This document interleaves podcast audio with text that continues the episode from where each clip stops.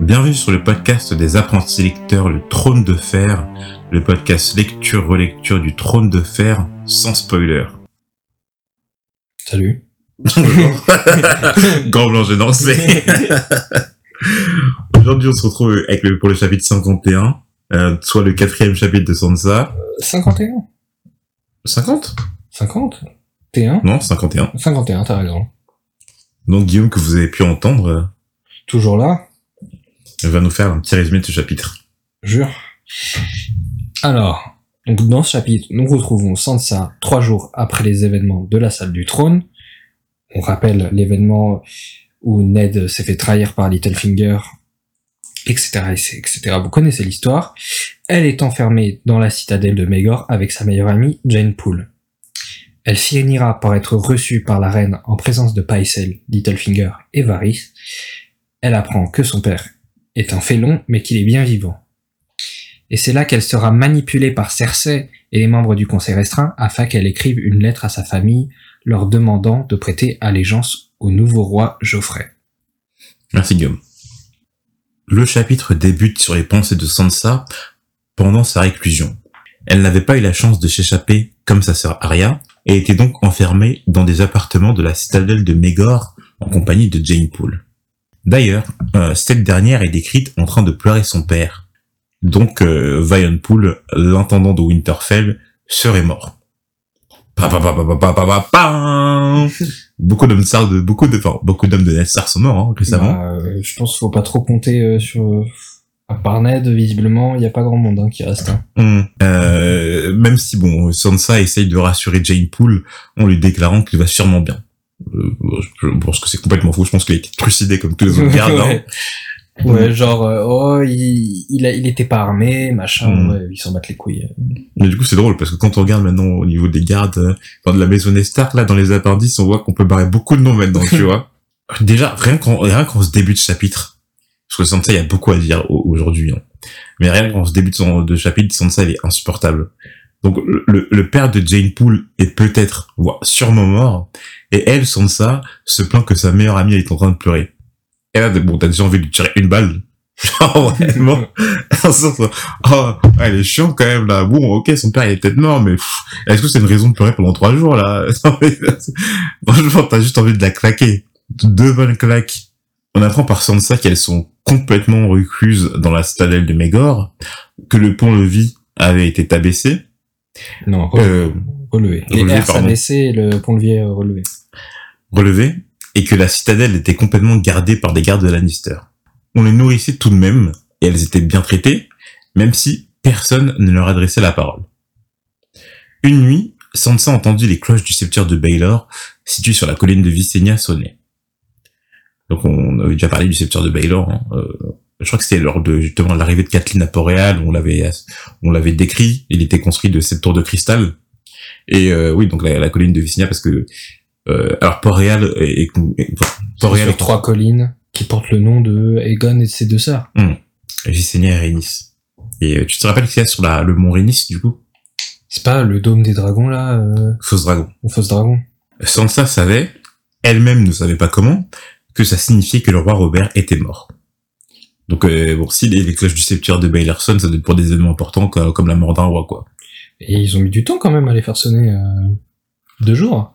Ah, sûrement, il devait, euh, Cersei a dû organiser des trucs pour que bon, euh, la transition vers Geoffrey soit assez souple, quoi. Ouais. Le lendemain, le chevalier de la garde royale Boros Blount vient la chercher pour la conduire à la reine.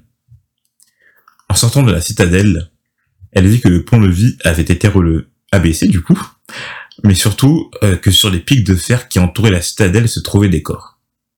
Elle détourna le regard de peur de ce qu'elle pouvait y voir. Donc peut-être qu'elle aurait pu y voir Eddard, hein, mais enfin, on, on apprend dans la suite du chapitre qu'il est toujours vivant, mais en tout cas peut-être qu'elle aurait pu y voir Poole peut-être aussi. ouais. Donc le pauvre, il a rien fait, quoi. C'est un autre membre de la garde royale, Sir Mondon, qui la fit entrer dans la salle du conseil. Donc, on découvre enfin le dernier membre de la garde royale.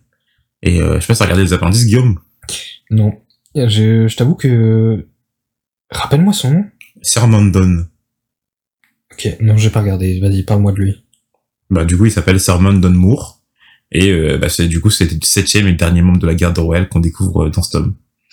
Donc euh, Guillaume, je te laisse faire rappeler. Tu vas faire ça à tous les épisodes. Bah bah non non, c'est le dernier vu que, c'est Ouais. le dernier qu'on découvre. Bon, allez. Ser Baristan, euh, Ser Baristan, Ser Jamie, euh, Ser Merin 30, Ser Boros Blount, Ser Harris du Rouvre, Ser euh, Preston euh, euh, Verchamp, là, Mhm. et euh, le dernier, euh, Mandon Moore. Ok, c'est exactement ça. Non mais c'est bien, tu vois. C'est-à-dire qu'on a quand même avancé, on, a, on les a tous découverts maintenant. Ça fait plaisir. Petite question bonus. Est-ce que tu te rappelles, euh, Aris du Rouvre vient de la famille du Rouvre, et donc c'est des bannerets de quelle famille? Euh, Tyrell. Des Tyrell. Elle ne trouva pas Geoffrey dans la salle du conseil. S'y trouvait seulement Littlefinger, Varys, le grand maître Paisel, ainsi que la reine Cersei. D'ailleurs, elle a- normalement, la reine Cersei, elle a pas grand chose à voir dans le conseil restreint. hein. Oui. Parce que, bah, enfin, du- en termes vraiment de, de- sur les termes vraiment législatifs, à moins qu'elle devienne la reine régente, et ce qui est possible, vu que de toute façon Geoffrey est pas en âge de régner. Hein.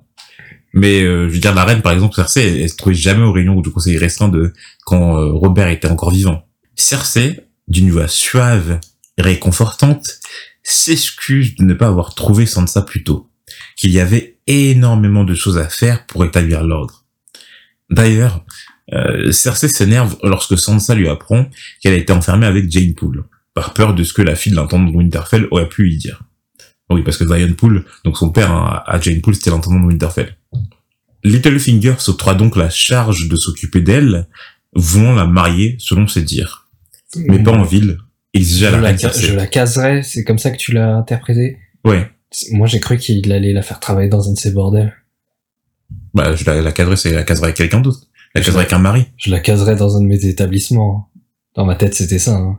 Ah, tu penses? Ah, je pense euh, qu'est-ce qui va la foutre, qu'est-ce qui il en a rien à branler de la. Genre il s'est dit. euh, C'est pour ça qu'elle a dit genre euh, pas en ville, genre en mode. euh, Mhm. Non pour moi genre elle va le, elle, va le, genre elle- ça va devenir une prostituée de Littlefinger genre. Ok. C'est Bah, possible. c'est hein. possible, hein. parce que bon, Littlefinger, on sait qu'il il gère des bordels, donc euh, une fille gratuite comme ça, euh, ce serait pas le luxe. Pour assurer Jane, Cersei demande euh, à ce qu'on lui dise que c'est pour voir son père qu'elle part avec, euh, bon, avec, euh, je, crois, je crois que c'est, elle a demandé Boros Blood d'aller la chercher, hein. Mais euh, bon, on peut se douter que c'est un gros mensonge, que euh, bon, euh, euh, Vion Poole il est mort et que voilà quoi.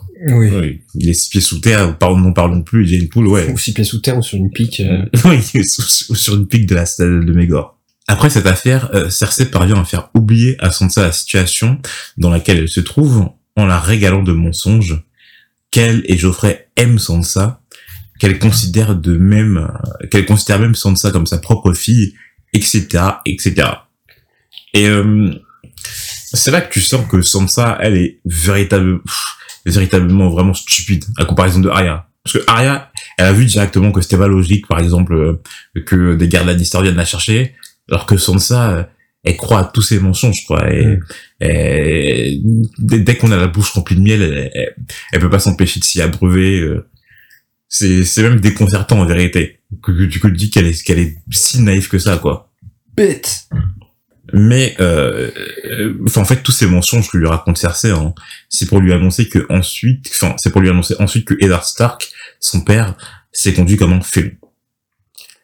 Sansa se révulse, mais pour prouver ses dires, Cersei montre à Sansa la lettre qu'avait écrit Ned à destination de Stannis. Donc, on se rappelle euh, que cette lettre-là, qu'elle avait écrite, où il avait, euh, bon, il, il parlait justement de la relation incestueuse de Cersei et Jaime, du fait que euh, les enfants de Robert n'étaient pas ses enfants légitimes, etc. Il l'avait confié à Tomard, bon, dit gros Tom en raison de sa corpulence, mais que celui-ci avait été tué dans la salle du trône euh, lorsque Ned fut trahi par Littlefinger. Ah ouais, il avait demandé à ce que quelqu'un euh, aille remettre en personne à, lui. Stannis. Tomard, il devait accompagner les filles, euh, enfin, enfin, il devait accompagner les filles jusqu'à Winterfell, là, mais il devait passer par Père Dragon pour remettre euh, à Stannis cette lettre. D'accord. Et donc, mais sauf que ce, ce, ce même Tomard, c'est lui qui a été tué, en fait, quand Ned, il a, c'est le premier qui a été, le premier garde de Ned qui a été tué lors de la trahison de Littlefinger, en fait, dans la salle du trône. Donc Stannis euh, n'aura pas sa lettre, quoi. Donc, Stannis t'aura pas sa lettre. Euh, ouais, donc du coup, il va pas, il va, il va pas. Enfin, de toute façon, on sait que Stanis, il sait pour la, Ouais, il sait. il pour le, les, les, les rejetons illégitimes. euh, Enfin, c'est pas illégitime, du coup, c'est Ouais. pas ses Bah, rejetons. en fait, ça change rien pour lui. Oui, voilà, c'est ça, ça change rien. Enfin, qu'il le sache ou qu'il le sache pas. En fait, c'est plus que Ned, c'est, c'est plus que Ned, c'était un soutien pour lui. Oui. Et que Ned voulait lui dire que, euh, ok, je sais, je sais que tu sais, et euh, moi je te soutiens euh, parce que je pense que t'es l'héritier légitime du trône de fer. Mm. Mais tout ça n'est pas possible pour Sansa. Ned et le roi Robert étaient de proches amis, et on ne pouvait lui enlever son prince Geoffrey. Ils étaient déjà fiancés. On apprend alors que c'est Sansa qui, lorsqu'elle a fui de table le matin du départ pour Winterfell, est allée voir Cersei pour la prévenir des plans de Ned. Et c'est là que ah mais c'est- c'est- Sansa, déjà qu'elle est stupide, Ouais. mais en plus ça c'est vraiment une, c'est, de la trahison quoi, c'est une traître. Ouais, ouais. Là, c'est c'est chaud, quoi. Elle, elle... Mais Parce que, là... parce que tu, tu peux comprendre, à la- je peux comprendre, ça m'énerve, mais à la limite tu peux comprendre des erreurs ou tu peux comprendre son, ses états d'âme, etc. Parce que tu peux dire oui, elle a 11 ans, elle est encore jeune, elle a des rêves plein la tête, etc. Mais ce qu'elle a fait là, enfin je veux dire, elle allait voir l'ennemi. Alors même si elle savait pas que c'était l'ennemi, hein. Mais je veux dire, même si c'est pas l'ennemi, en fait tu vas pas prévenir une personne extérieure à ta famille euh, des plans. Surtout euh, que Ned, il disait bien que bon, qu'ils étaient pas en sécurité à Port-Réal, quoi. Que c'était une question de sécurité, en fait. euh, hum. Que, ça, que ça chauffait Je de ouf. Parce que j'ai pas, j'ai pas trop l'impression qu'il s'est justifié auprès de, de Sansa. Ouais. Si, en fait, il disait juste, vous, vous devez partir, mais il a jamais expliqué ses raisons. Ouais. Donc, euh, ok, Sansa était dans la compréhension, mais en fait, il y a aucune justification au fait que t'ailles prévenir euh, quelqu'un d'autre euh, de ce que prépare ton, le seigneur ton père, quoi. Mm. Parce que ça, c'est vraiment de la trahison pure. Tu penses que ça aurait pu le, lui éviter des problèmes, euh, ça? Bah non, en fait, le pro- juste que, bah si, parce que c'est-à-dire qu'à ce moment-là, Cer- il avait, enfin, Cersei avait déjà Sansa comme otage. Ouais. Parce qu'on s'est dit que juste au moment où elle a dit, Sansa elle a enfermé, euh, Cersei, pardon, a enfermé Sansa dans la stallelle de Mégor. Donc quoi qu'il ait pu faire Ned, il aurait comme problème d'avoir euh, Sansa que, tu vois, Ouais. prisonnière. Ouais, elle aurait peut-être réussi à s'échapper ou je sais pas quoi. euh. Bon, c'est compliqué pour Sansa, hein, c'est pas, c'est pas rien, quoi. Ah bah, dans tous les cas, à partir de ce moment-là, il était foutu. Mm. Et dans tous les cas, à partir de ce moment-là, Ned, il avait des problèmes. Donc, euh, bien avant même qu'on le confirme en tant que protecteur du royaume, euh, il- en tout cas, Cersei, elle avait un moyen de pression sur lui. Ouais. Ouais, peut-être que, peut-être que- euh, si elle était pas, si elle avait pas été mise en otage par euh, Cersei, elle serait du côté des écuries, elle aurait pu, euh, je sais pas. Bah, non, parce que je pense qu'elle serait dans les appartements de la Tour de la Main. ouais. On sait que la Tour de la Main, elle a été prise d'assaut, donc, euh, Ouais. Non, mais en tout cas, façon, Sansa, elle elle était foutue. elle était foutue. ouais. Donc en vrai, bon, c'est juste, euh, c'est juste pour montrer qu'elle a vraiment un caractère de merde, hum, qu'elle qu'elle a- qu'elle met des- qu'elle fait des décisions, euh, qu'elle prend des décisions vraiment catastrophiques. Mais euh, ouais, dans tous les cas, ça aurait pas changé grand chose, quoi. Ouais. J'essaie de réfléchir, mais ouais, ça aurait pas changé grand chose. Grand chose. Et Cersei ne savait que faire d'une fille aussi innocente que Sansa, de même que les autres membres du conseil restreint. Comment la punir, elle qui était si gentille, alors que son père était un traître, un félon Que faire de la petite? Elle était tout de même la fille d'Eddard Stark et risquait de reproduire sa traîtrise. Donc on voit bien que c'est un élément capital, enfin pardon, c'est un élément capital, parce que euh, eh bien c'est la fille d'Eddard Stark. Donc euh, tu gardes quand même des otages. Et c'est un otage super important. Parce que c'est la fille aînée d'Eddard Stark. Donc euh, c'est euh, tu enfin je veux dire un otage comme ça tu dois tu te dois de le garder d'ailleurs il, il parle pas enfin on va on va le voir à la fin du chapitre mais voilà quoi sans, sans ça c'est quand même un élément capital et ils Ah se doivent de l'avoir c'est pour ça que ce Cersei elle est assez euh, gentil avec elle parce Ouais. qu'elle se doit de l'avoir dans sa Bah, poche elle, bah, elle essaye de, bah là, dès, dès, ce- dès ce chapitre, ils essayent de la mettre à profit, quoi. Ouais, exactement. Mais euh, non, pour Sansa, c'était inadmissible d'entendre cela. Elle aimait Geoffrey et ferait tout pour lui.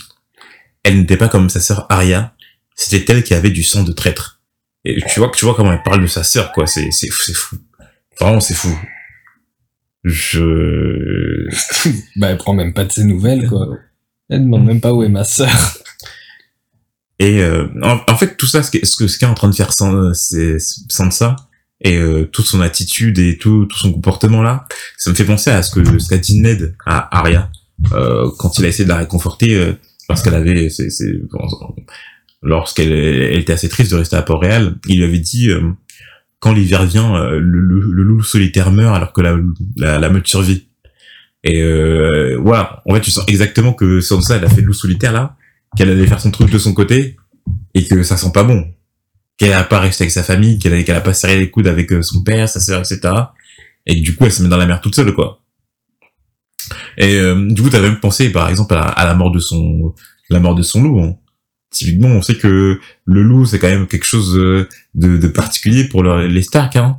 Euh, On a vu qu'ils avaient quand même une esp- une espèce de protection, que ce soit euh, mystique ou que ce soit vraiment physique, par comme l'intervention de, de, du loup de Bran était euh, lors de la tentative d'assassinat. Et euh, peut-être que ça a été un signe, et ça c'est un signe évocateur, hein, la mort du loup de Sansa, pour dire que elle a pas allé bien loin, quoi. Ouais. Elle a personne pour le, pour- elle a personne pour la guider, en fait, à partir de ce moment-là. Elle se retrouve vraiment seule. À 11 ans. hein. Que, qu'elle a, elle a tué la, Stark en elle pour, euh, Hmm. pour devenir une servante Lannister, là. Cersei en vient alors à une solution. Si les Stark et les Tully juraient fidélité à Geoffrey, peut-être que Sansa pourrait toujours se marier à Geoffrey. Elle demande donc à Sansa d'écrire une lettre à son frère aîné Rob, ainsi qu'à sa mère Kathleen, pour les informer des agissements traîtres de Ned, et euh, de leur demander de jurer fidélité et d'observer la paix du roi. Avant d'écrire la lettre, Sansa demande tout de même euh, de pouvoir voir son père, de lui parler de la situation, mais cela déçoit énormément Cersei. Comment Sansa peut avoir envie de parler à un traître? Ouais, celle-là, c'est de la torture psychologique, là. Mhm. c'est clairement de, là, c'est, c'est pour la, c'est pour la briser, un peu. Ouais.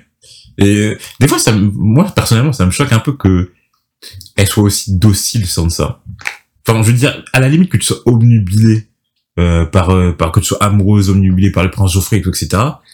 Mais je veux dire, elle- elle- comment elle peut croire tous ces, tout, c'est, on a l'impression qu'elle croit vachement les, les, les choses qu'on lui dit, quoi, par Ouais. rapport à Ned? En vrai, là, 11 piges, quoi. Non, mais elle connaît bien Ned, comment elle peut... Après, oui, parce qu'on lui a montré la lettre, euh, etc., tu vois. Et elle, elle peut pas savoir, avec tout ce qu'il y a dans cette lettre, elle peut pas savoir comment réfléchit Ned et tout. Mais elle connaît son père. Et elle se dit que si ça est un... Alors, à la limite, ok, elle peut se dire que Ned est un traître, mais sûrement pour des raisons. Tu vois, qu'il a ses raisons, en fait. Ouais. Après, euh, elle a 11 ans, quoi.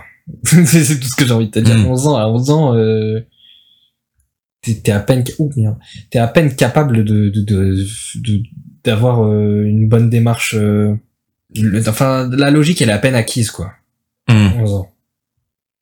Bah, quand on... Ouais, mais après, quand on voit Arya, tu vois, tu, tu vois la, la différence, hein. Ouais. Ça, c'est, ouais, c'est, Tu vois, c'est ça le problème. C'est- même quand tu vois Bran, tu sens que même Bran à 7 ans, il a une meilleure réflexion que Sansa, quoi. oui, bon, sans ça, euh, c'est un peu catastrophique, ouais. Mais bon. Et euh, du coup, c'est à ce moment-là qu'on comprend que Ned est toujours en vie, mais euh, bon, qu'il est sûrement prisonnier lui aussi. Donc on l'a dit, enfin Ned pareil, hein, c'est alors lui c'est l'otage par exception. Lui c'est le gouverneur du Nord, je veux dire tu tiens Ned, euh, ouais, franchement, tu tiens une grosse partie du pays. Hein. C'est euh, Cersei doit exulter à l'idée d'avoir Ned c'est le prisonnier. numéro 10 des otages, lui. Ouais, exact. Et on s'est dit, hein, Ned, euh, ça a beau être un homme super important, mais dans le sud, il avait trop peu d'hommes pour... euh, il est pas sur son terrain, quoi. Ouais. C'est un type feu, et là, il se trouve dans les montagnes enneigées. Donc, euh, bon, du coup, c'est le contraire, mais c'est le contraire, c'est un type glace, là, il se trouve sur le... Sur ça volcan. fait- Ouais, voilà. Donc... Euh, donc ouais, même si Ned c'est c'est probablement l'un des top 3 euh, des hommes les plus puissants du pays, là il en est réduit à être prisonnier et, et ça va avoir des conséquences catastrophiques parce que à la limite capturer juste Tyrion Lannister. Bon, même si Tyrion c'est euh, le fils du seigneur le plus puissant, mais c'est pas c'est pas le seigneur le plus puissant quoi. Oui, oui. Genre, il, genre, c'est, il a pas genre un, enfin, il peut pas convoquer le ban. euh, Ouais. Alors que c'est vraiment voilà quoi, il là il y a, il y a peut-être la moi enfin la moitié des hommes du royaume qui répondent à lui. Donc donc donc ouais, on, on attend de voir les conséquences dans la suite du, du tome en tout cas. Et euh, et du coup c'est à Geoffrey euh, de décider du sort d'Eddard Stark. Et en comprenant cela, Sansa reprend espoir parce que son prince l'écoutera sûrement. Elle l'implorait de gracier Ned ou de le bannir, mais il resterait en vie. Bon après, est-ce qu'il y a des il y a des chances que Cersei arrive, que Sansa pardon arrive à convaincre Geoffrey Ça, euh, je, je mise pas. hein. je mise pas. voilà. Et tu, comme on l'a dit, hein, Geoffrey, en vérité, il, il, a, il a aucun pouvoir. hein. Il a aucun réel pouvoir. Donc, euh, avant, euh, là, Geoffrey, il a quoi, 12 ans? Avant 4 ans, euh, c'est comme si c'était une marionnette, quoi. C'est la marionnette de, de Cersei. Clairement. Et en fait, non, parce que Cersei n'a même pas besoin de marionnette. Vu que Cersei, si on réfléchit, en fait, maintenant, ça va être la reine régente. Donc c'est elle qui a tous les pouvoirs, en fait. Mais euh, oui, du coup, euh, même si... En fait, c'est ça qui m'énerve, parce que Sansa, elle se dit, oui, même si j'arrive à, euh, à, à faire éviter à Ned la peine de mort, il devra répondre quand même de ses crimes. Donc pour Sansa, Ned a quand même commis des crimes, tu vois. Et, enfin, tu vois, tu sens le, je sais pas, son, sa distance vis-à-vis de sa famille. Tu sens que vraiment, il y a, il y a enfin, entre elle et les Stark, c'est, t'as même plus l'impression que c'est une star, quoi. À ce moment-là, euh, c'est même énervant d'en parler, en vérité. Bref, donc Sansa euh, écrit alors les lettres, avec euh, une de plus pour euh, Lord Ostertully, son grand-père, qui est le sire de Vivzeg, ainsi que pour sa tante Lady euh, Lisa Harry, donc dans les arrières. Elle, elle va pas bouger, hein. Ouais. elle, c'est sûr, elle va pas bouger, mais de ouf. c'est pas, c'est pas pour une meuf qu'elle connaît à peine, ou qu'elle connaît pas, qu'elle doit connaître à peine et tout, que ouais, eh ben, ouais, t'as raison. hein. Déjà, pour son propre père, elle bouge pas. Hmm. Mais t'as l'impression, quand, tu réfléchis et tout, ils sont un peu dans toute la même famille, là, les gens comme ça. hein. Enfin, les Stark, les Tully et tout, les, les Arryn, tu sais, ça, franchement, euh, les Tully, ils sont un peu partout, en vérité, hein. Ils sont, les Tully, ils sont présents dans trois des, des sept couronnes, là. En tant que homme, soit en tant que femme. Ouais. Ouais, maintenant, et, et si on y réfléchit, que, enfin, c'est dans le chapitre que, ok, certes, Ned, il a des enfants, mais euh, c'est, c'est, trois jeunes enfants pour l'instant. Et euh, là, le, du si Ned est prisonnier, du coup, le pouvoir du Nord et de Winterfell, euh, alors, no- normalement, ça devrait revenir à, bah, à Rob, sauf que Rob, on sait qu'il a 14 ans ou 15 ans, bref, il a pas 16 ans, donc il a pas la majorité, donc ça doit revenir à, à un régent de Winterfell, ou du coup à Kathleen. Un des deux. Mais euh, mais c'est vrai que du coup le pouvoir du Nord là il sera assez si il est fait prisonnier là euh, et le pouvoir du Nord il sera assez disputé parce qu'on sait pas trop qui va reprendre. Ouais, je pense que, je pense qu'il, enfin, c'est, je pense que ça revient, eux, ils savent, à mon avis, genre, c'est pas, c'est pas une situation impossible, genre. Ah oui non mais mais euh, nous on sait pas parce que Oui. soit ça va revenir à un régent soit à Kathleen. Mais en tout cas euh, ouais Rob il est encore trop jeune pour prendre le truc pour l'instant. Quand elle revient à la citadelle de Megor, elle dit que Jane Poole n'était plus présente dans les appartements. Et euh, Sansa se course là en pensant aux histoires de Jonquil et Florian. Donc on, a déjà parlé des deux. hein, je pense que Sansa on avait déjà parlé qu'elle pensait aux histoires d'amour de Jonquil et Florian, mais on n'avait aucune information sur eux. De Lady Sheila et du Chevalier Arc-en-Ciel. Eux par contre ils ont jamais été cités. Première fois qu'on les trouve dans le tome. Et euh, des amours réprouvés entre le prince Aemon, Chevalier Dragon, et la reine Nerys. Et par contre, du coup, on en apprend un peu plus, par contre, euh, sur du coup Aemon, Chevalier Dragon. Qui c'était par rapport à la reine Nerys Est-ce que t'as t'as lu à ce Bah, moment-là? du coup, c'était, euh, c'était un membre de la garde royale, du coup. Mais du coup, dans ce chapitre, c'est dit que Aemon, Chevalier Dragon était, en fait, qu'ils avaient un amour partagé. Du coup, parce qu'on, en fait, dans la dernière fois qu'on avait parlé, on avait, on savait juste Oui, que, s'est, qu'il, que la reine Nerys aimait Aemon, et que un certain, euh, je sais plus comment il s'appelle, Mordil ou quelque chose comme ça, euh, l'avait calomnié. oui. Et du coup, Aemon s'était porté champion pour la défendre. Et dans ce, dans ce chapitre, on apprend que Aemon Chevalier Dragon était le frère du roi. Ah oui. Était euh, le frère du roi, donc la femme de, la femme de Nerys. Ah ouais, c'est histoire complexe, complexe, Ouais. compliquée. Et du coup, c'est pour ça que ses amours, son, son amour était, et sûrement réprouvé, quoi. Il était même réprouvé, c'est dit dans le texte. C'est un amour impossible. Ouais. Et euh, mais du coup, il a dû avoir une belle histoire derrière et tout pour que Sansa il pense souvent, à, à- enfin, qu'il pense souvent euh, autant que cela. Le chapitre se conclut par une pensée de Sansa, car pendant toute cette journée, elle avait oublié de se préoccuper du sort de sa sœur Arya.